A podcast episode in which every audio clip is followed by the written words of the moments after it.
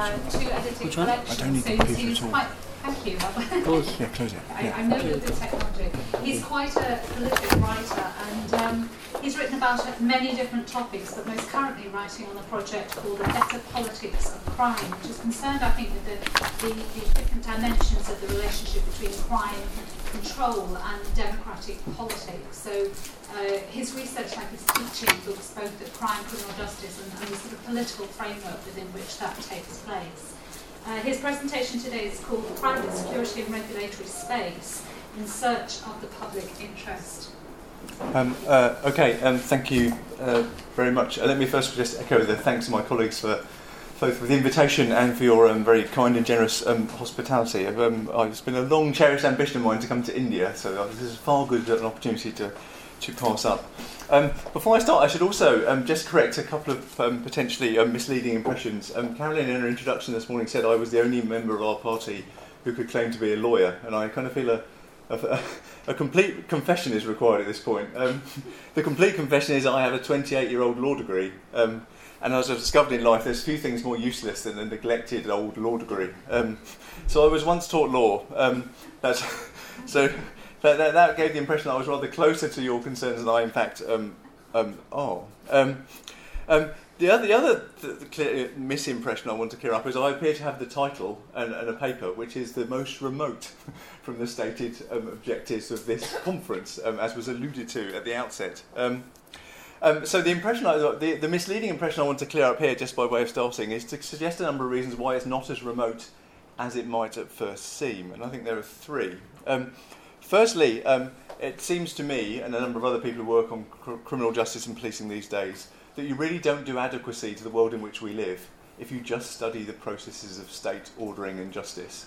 In other words, in many, many jurisdictions across the world, of which mine is one, and I, I'd rather suspect yours is another, policing, protection, security, justice is not just a concern of state institutions, but is increasingly a concern of actors whose services are purchased through, through mechanisms of market exchange. Um, and I think that is incumbent on us, therefore, to think not only about the relationship, not only about state and non state justice, but also increasingly about the enmeshing of public and private um, policing and justice systems. Um, the, the second, the, the, second reason for thinking this is closer than you might you might first imagine to the concerns of the conference is that the particularly the way I want to think about it, the private security industry raises a series of issues to do with regulation, to do with legal reform, um, of a similar kind to those that one would engage in if one thinking about how you go about rectifying questions of um, failure and wrongdoing inside state criminal justice system. And thirdly, um, it strikes me um, that, that what private security does is raise very explicitly, at least if you think about it properly, um, raise very explicitly a set of questions um, that are sometimes buried in discussions of state criminal justice. And these are a set of questions basically about distributional justice, about the idea and the problem of how the benefits and burdens of ordering and policing and justice systems actually get distributed as between, um, in, as between individuals and groups, and um, in what kind of relationship to the risk that different individuals and groups um, differentially um, face. Um, the other thing I just want to say by way of a pre- prefatory remark, and I'm not, I'm, I'm not the respondent. I'm going to be my own respondent. That's uh, that's uh, that's just not the thing to do, is it? But it does it does strike me sitting there that the, the one the one thing that we are all illustrating um, is different stages of the empirical research process. Um, so Caroline is someone who's deep in the middle of it. Um, um, Alpa is someone who's trying to get a project off the ground.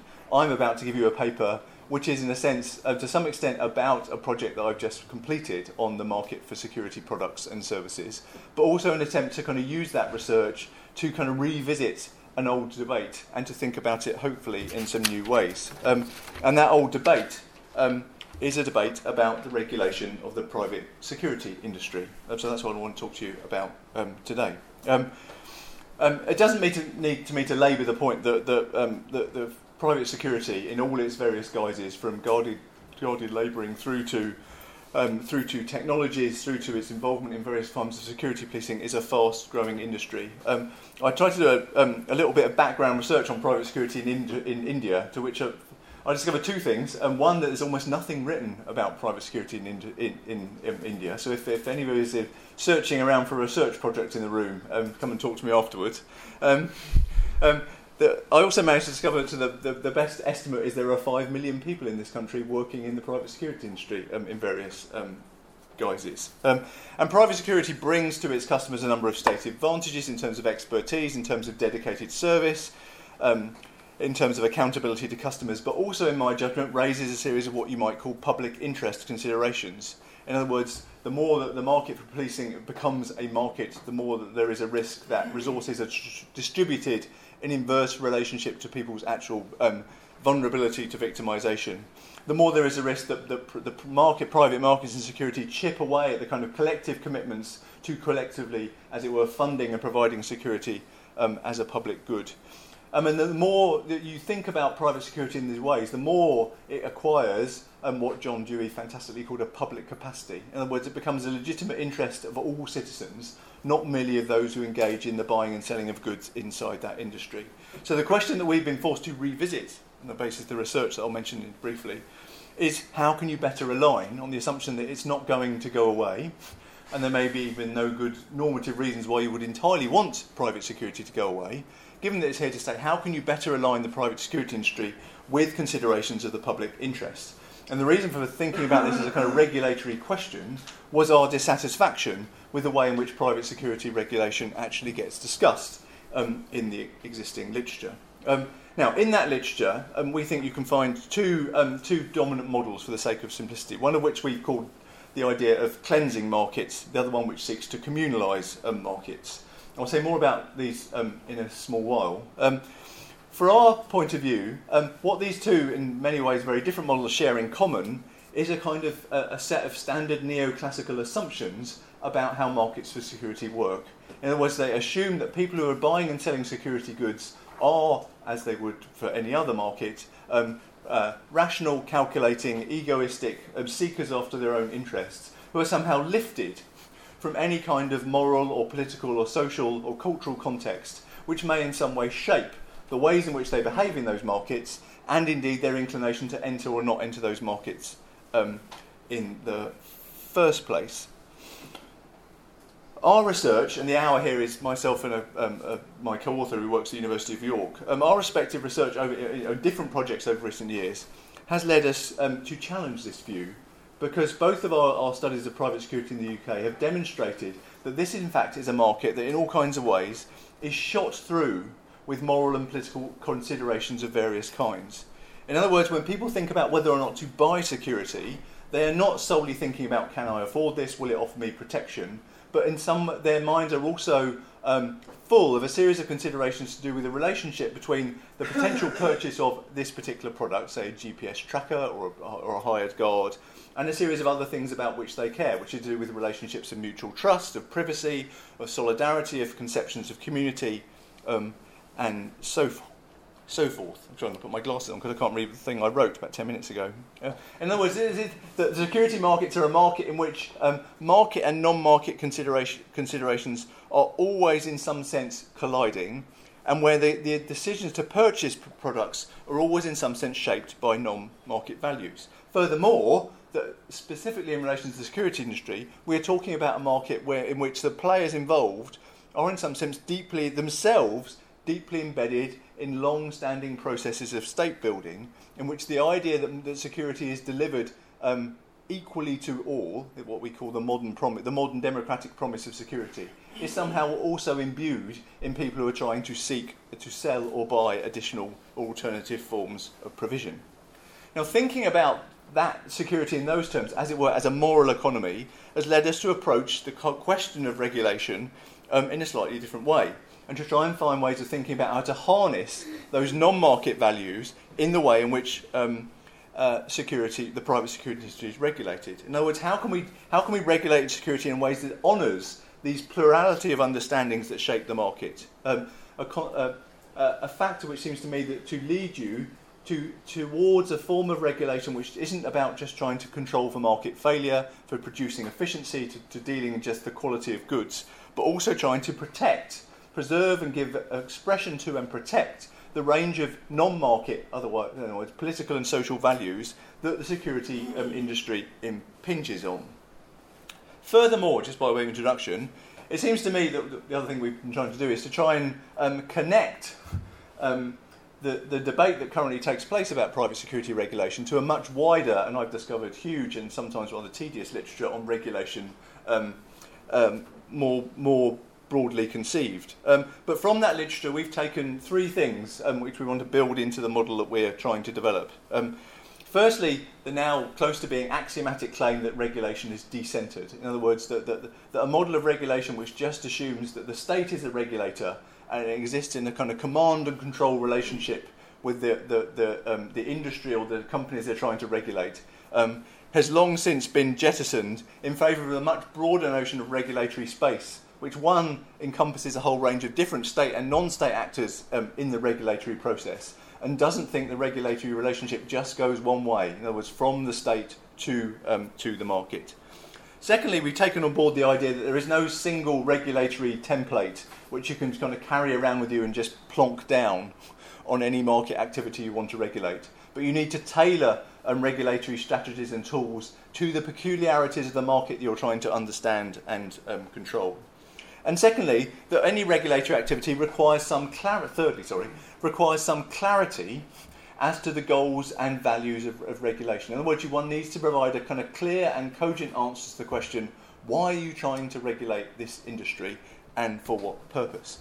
Now, it's, um, it's with that in mind. Um, uh, that I want to both talk about two existing models of regulation um, as a kind of ground clearing exercise, as a prelude to trying to um, uh, introduce and kind of um, articulate the merits of, shall I say, um, our, th- our, third preferred alternative. Um, now, the reason I don't have a PowerPoint um, is for all the reasons to do with technological failure that you've just had illustrated to you and because um, uh, we've achieved the remarkable feat of, of reducing a 10,000 word paper to one, one table, which you can all find on page 94. Um, so I'm just going to spend the next 10 minutes basically elaborating on that table, and if you prefer to have some notes to follow, um, that's the place to look.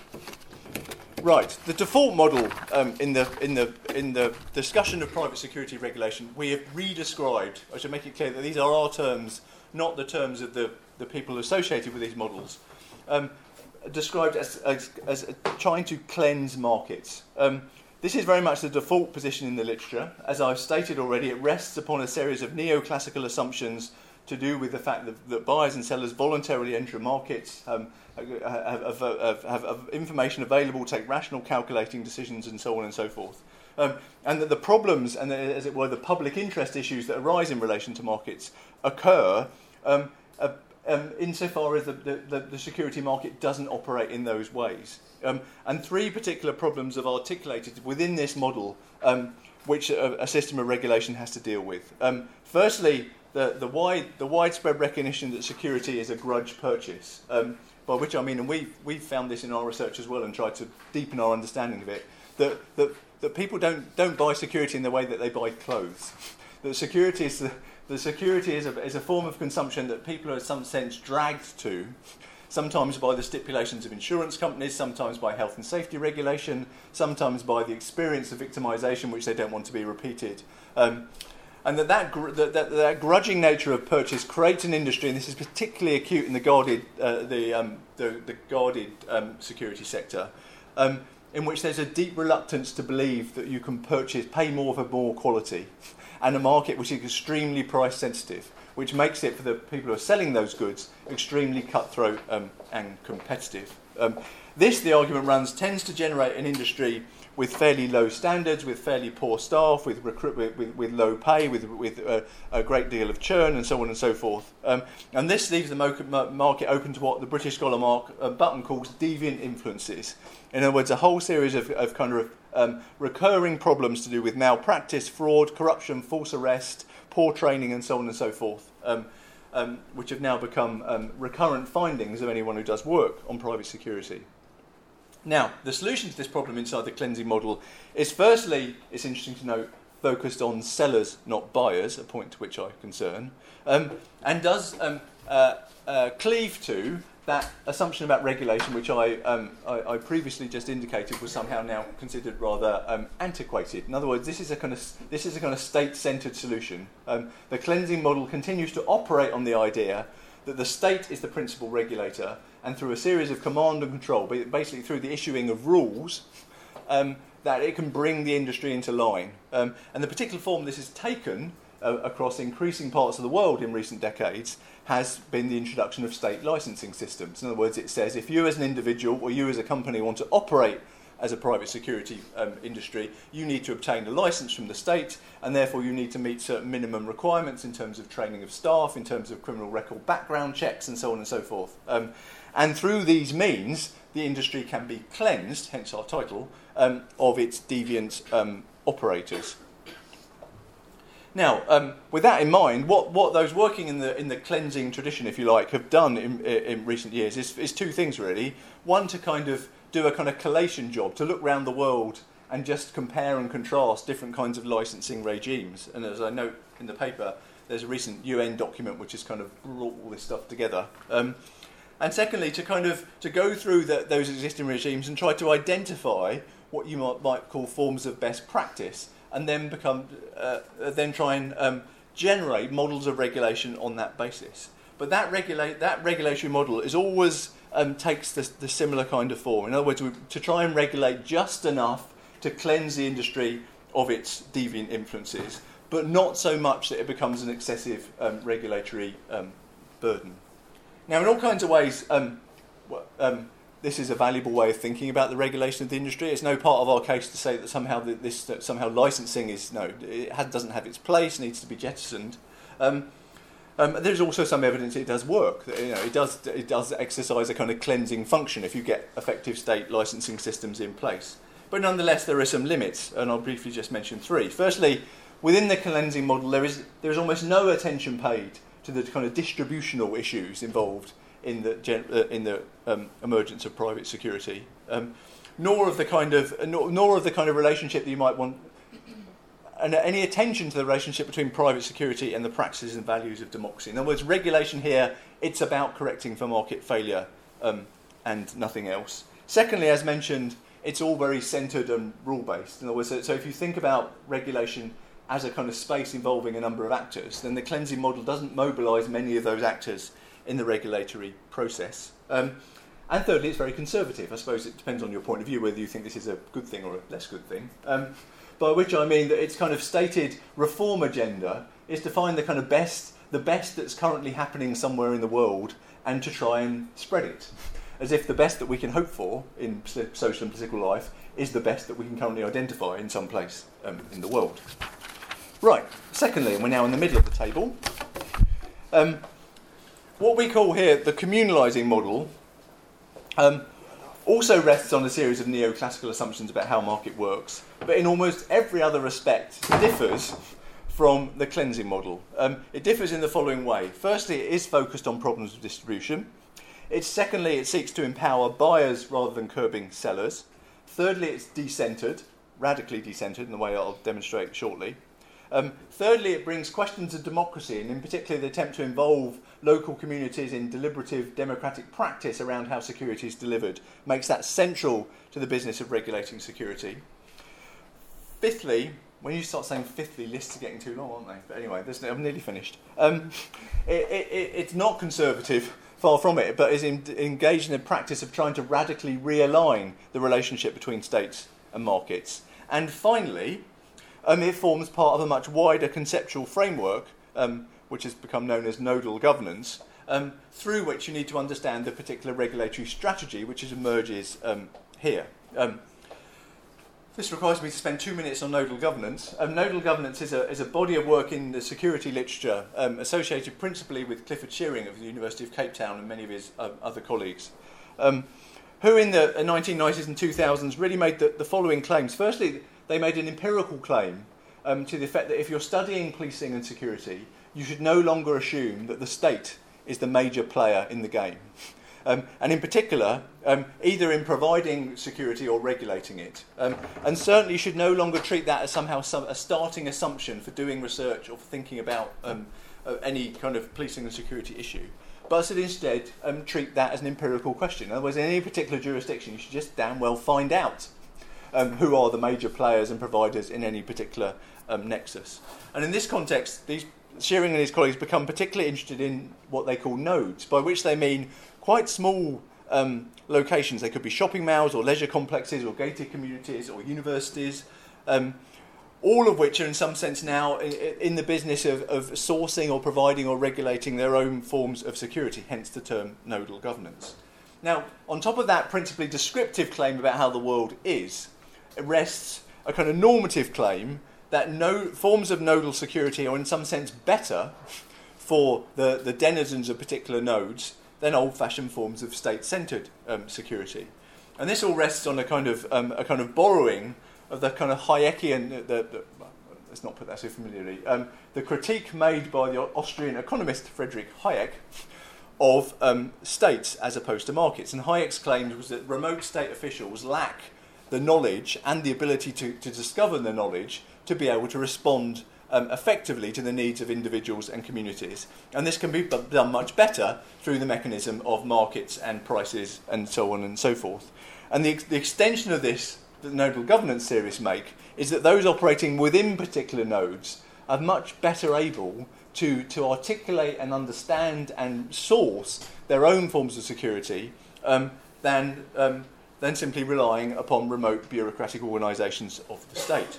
Now, the problem that arises in this context um, is that that form of nodal kind of decentered security, um, as Shearing and Bayley point out, actually generate a whole series of, of unequal distributions. In other words, that, that, that, that well financed, well to do nodes with large amounts of social and political capital are able in this world to generate for themselves much greater forms of protection than, for example, poor communities.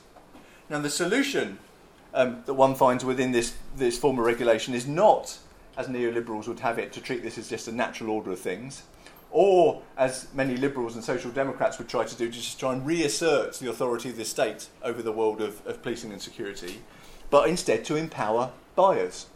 In other words, to try and find a way of communalising security markets so that they can meet the needs of poor as well as rich communities. A particular mechanism that Shearing and Bayley have found for doing this is to try and is through a system what they call block grants. In other words, uh, in other words, um, involving local, often local state actors, um, giving local communities um, a kind of security pot, which they can decide um, how to spend um, as they see fit. Now, as stated at the outset, I think this model has various kinds of advantages in terms of involving a whole series of new actors in regulatory space and involving uh, in the kind of uh, the encouragement of democratic participation in how that block grant gets spent, for example, but continues to do well. It's two features. One, it's entirely focused on um, buyers and not sellers. So there's a kind of unstated assumption that under this uh, communalised market, sellers will kind of come to the ball, if you like. Um, and it continues to rest as a whole series of assumptions of a neoclassical kind about how markets um, work. How long have I got? I don't, I, am unlikely to need all seven. Okay, right, finally. Um, we should be clear um, um, that in making this, this third proposal, um, we have no ambition to somehow kind of wipe the field clean um, so that we can entirely occupy it with this kind of new model of, of regulating private security. Um, in many ways, what we propose is an attempt to kind of keep in place and build upon some of the insights and regulatory regimes that have been generated um, on the back of what we're calling the cleansing and communalising um, approach. Um, but nonetheless, um, we want to endeavour to provide a, kind of, a, model of regulating private security which is, in some sense, a genuine alternative and which has its ambition, um, as we put it, to civilise markets.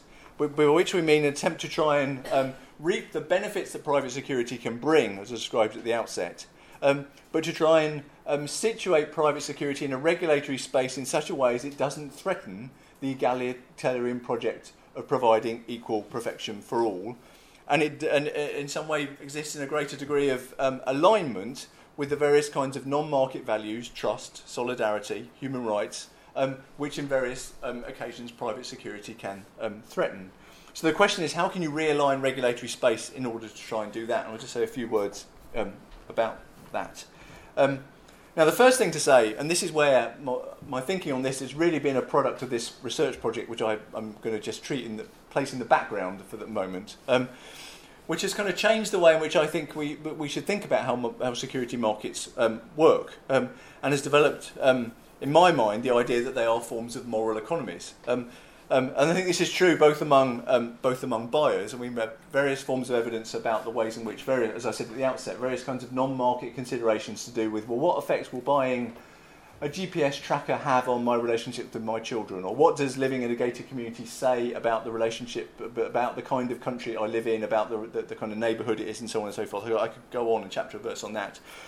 Perhaps more surprisingly, we also found that moral ambivalence about security um, among those who sell security. Um, so if you sit down and, uh, or if you read the trade press in the UK, or you sit down and talk to security sellers, um, two things become very apparent. Firstly, is they will go on endlessly um, about how the industry is full of people who are sullying its reputation, about selling bad products, about not properly regulated, they're charging, they're not charging a high enough price. Um, um, in other words, there's this kind of widespread recognition that, that it's, ne- it's, of course, it's never the person you're speaking to who's, who's making this claim, um, but that other people in the industry, industry um, are somehow tainting it. Um, so it's a slight stretch to say that this is in, an industry marked by self-loathing, um, but it is an industry marked by a remarkable degree of kind of um, ongoing critique of the of the of, of other players in the industry damaging its reputation.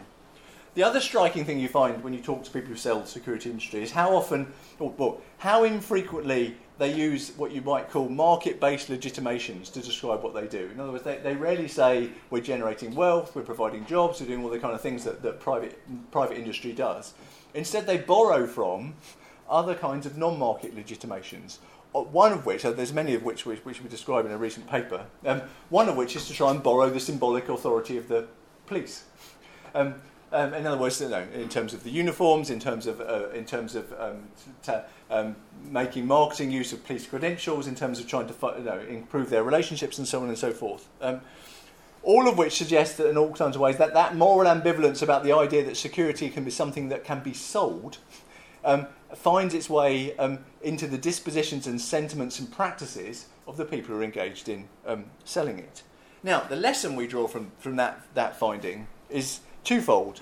Firstly, that we shouldn't treat security markets, and therefore the private security industry, as just a form of standard consensual market exchange, but instead as a form of social ordering. In other words, a practice of governance that is deeply implicated um, within um, modern forms of security, and in some sense an ever present threat, to a greater or lesser extent, to security's modern democratic promise, the idea of equal protection for all. And that secondly, that if you think about the, the security industry as a form of moral economy, that the, the idea of regulation is no longer just about trying to impose something on that market from the outside, but trying to harness a series of sentiments that are already present among the buyers and sellers of these goods. In other words, you can address um, the private security industry not simply as economic actors, I'm not trying to say they're not economic actors, but also as moral actors.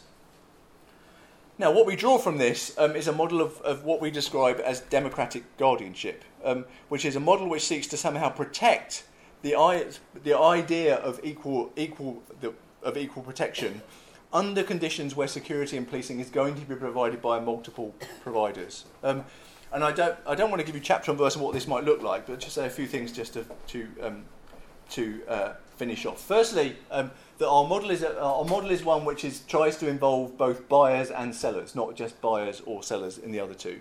Um, secondly, that it's not a model principally organised around rules. In other words, we've, we've largely uh, moved beyond that kind of c- command and control conception of regulation towards one which isn't, which is makes much more room for for principles, for trying to find appropriate principles through which regulatory space can be structured. Um, now, there's a long discussion in, um, in the regulation literature about the effective worth of rules and principles, which I don't need to bore you with now. There is a, there is a time and a place and a space for rules, um, but rules also have a number of well known um, disadvantages. They create perverse incentives, they, they encourage people who are subject to rule regimes they don't believe in to engage in forms of gaming.